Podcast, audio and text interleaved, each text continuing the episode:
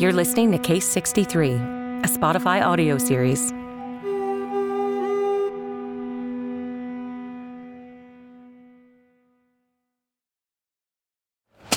Hear that? It's the sound of someone whacking the ground with a rake. Specifically, they're beating around the bush, which we've done enough of in this ad too, so let's get right to it. The new Moneymaker scratch off from the Ohio Lottery doesn't beat around the bush. Money Maker. Play the game and you could win money, up to $2 million. With more than 88 million in prizes ranging from 50 to $500, Moneymaker cuts right to the cash. Lottery players are subject to Ohio laws and commission regulations. Play responsibly.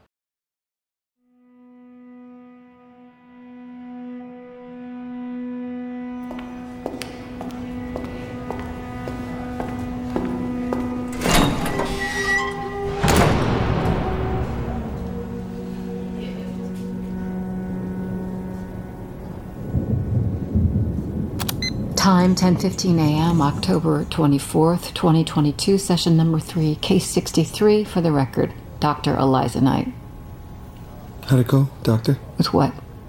The dream, the homework I gave you. Oh, yeah, I did some googling. The theory that a future me will whisper answers in my dreams is not yours. It's a theory from a physicist, Jean-Pierre Garnier Malet. The temporal projection May I theory. smoke? No, I told you you can't smoke in here. Right. Water, then?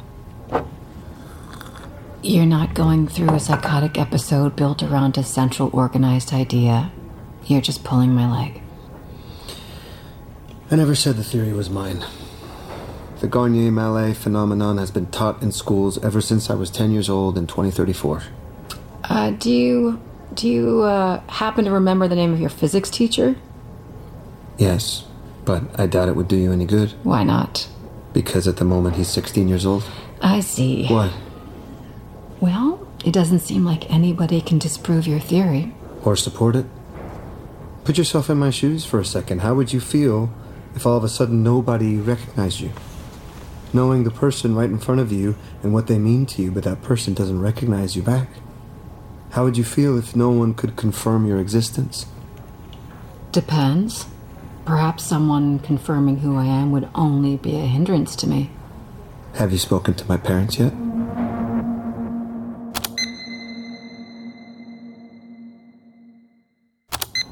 Do you feel like you can tell the truth here? About what? About everything? What was the word you used? Googling? Yes. Googling. I, I can imagine that in 2062 that might seem like an archaic practice for you, the way going to the library is for me. I'm sorry to say that soon going to a library will be more necessary than you think. Can you say more about that? The cloud, search engine, servers, poof, nothing. Here one day, gone the next. The Great Deletion. Would you like to know the date? That one I know. It marks a before and an after. It's soon. What? Don't you believe me? Mr. Roiter, look, I've been in clinical practice for a long time. I've worked with many patients who have struggled with very real, very serious mental health issues. These are people who are very ill and who deserve nothing less than my undivided attention and my respect. I don't deserve your undivided attention and your respect, I would never say that. but But you are claiming to be from a place that doesn't exist. At least not yet. Do you understand why I'm having some trouble taking that at face value? Oh, right, that everything that you say, all of that, we can just take as a given? Why? Just because you're in a lab coat and I have uh, the Joker tattoo?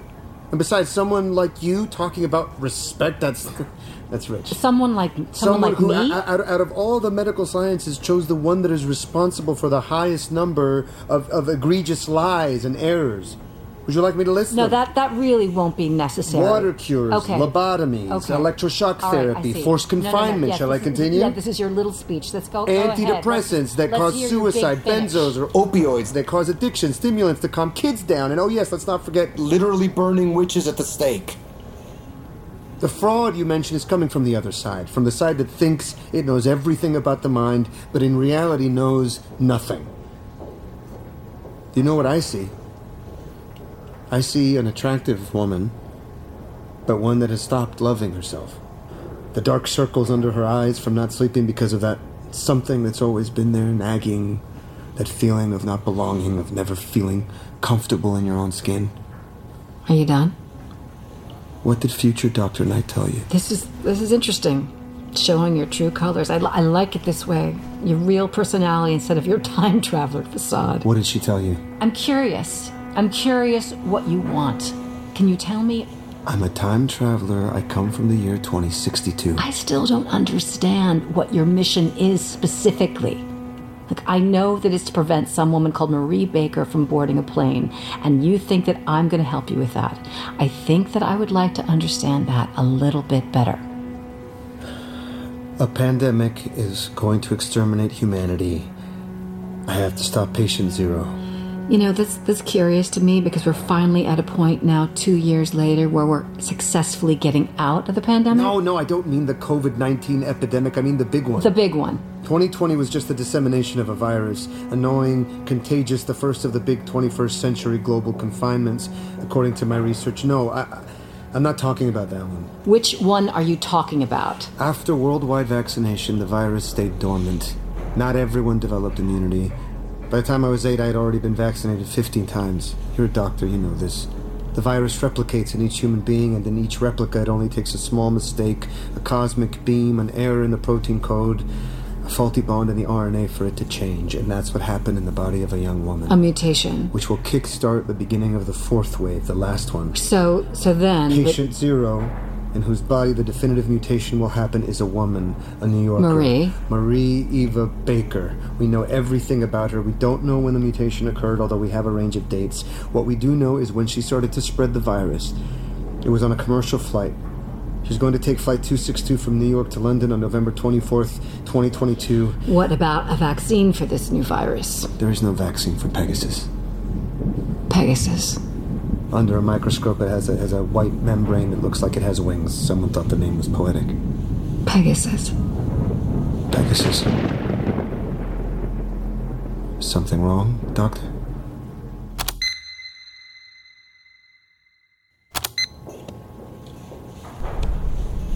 Hard to think when it's this cold, isn't it? When you're locked up outside, noise feels hostile. You forget how the world sounds. Could our next meeting be outdoors? I promise I won't escape. So the Pegasus virus is an advanced strain of the coronavirus. Exactly. Okay, advanced. If this mutation, Pegasus, starts to spread in November of this year, and you said the end of the world takes place in 2053, and if Pegasus really is as lethal as you say, airborne transmission, etc., why didn't it kill the population immediately? Because, like I said, the horrible thing about the end of the world is not that it happens in the blink of an eye, it's the slow and progressive burnout of our species. It's the getting used to it. We learned to protect and confine ourselves with the first pandemics. With Pegasus, we thought, oh, just another virus, back to lockdown.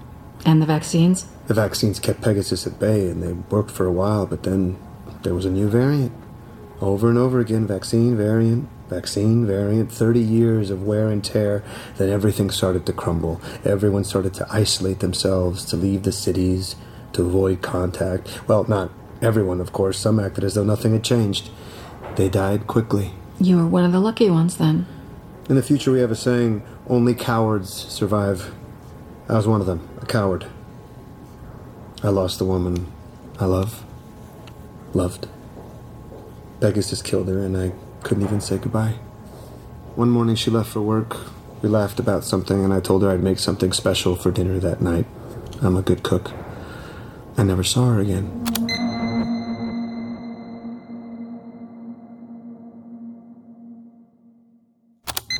It sounds like you're doing this for love. The biggest sacrifices are made in the name of love. And what is it that you're sacrificing My whole life. to see her again? No, Doctor, I'll never see her again. My timeline, my original timeline, can no longer be changed. My life with her, her life with me, her death, that doesn't change. If I can change something now, it'll change the future. But it won't change the future where I come from. It's confusing, but you'll understand. Even if I could go back, I'd go back to my original timeline where she no longer exists. Anyway, like I said before, my journey is a one A one way trip. yeah. I just want her to exist in a new future. Even though she's not with me, even though she's never met me, my mission is to create a better future. A different one.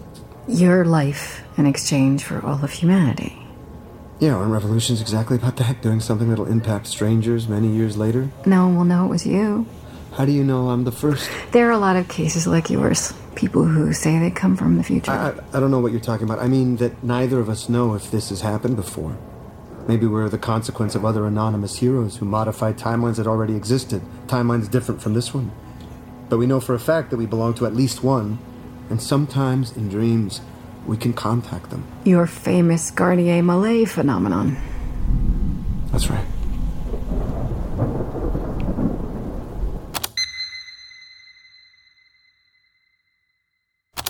It's almost as though you're an anonymous hero. The word hero only exists because someone recognizes the merit. I'm not going to be a hero because I saved the world. It seems pretty heroic to me. I'm going to be a hero because you will remember me that way. I will. Of course. You're the only one that even knows I exist. If I exist at all here, it's because of you. Do you want to be remembered as a hero? Being remembered implies that you tell my story. Tricky thing is getting people to believe it. And you would like me to believe you. You already believe me. That's why you don't want to tell me what you dreamt last night. If you want, I can tell you what you dreamt. You dreamt of a horse. Am I right? And not just any horse. You dreamt of a white horse with wings, and you had to. Kill it. I had to kill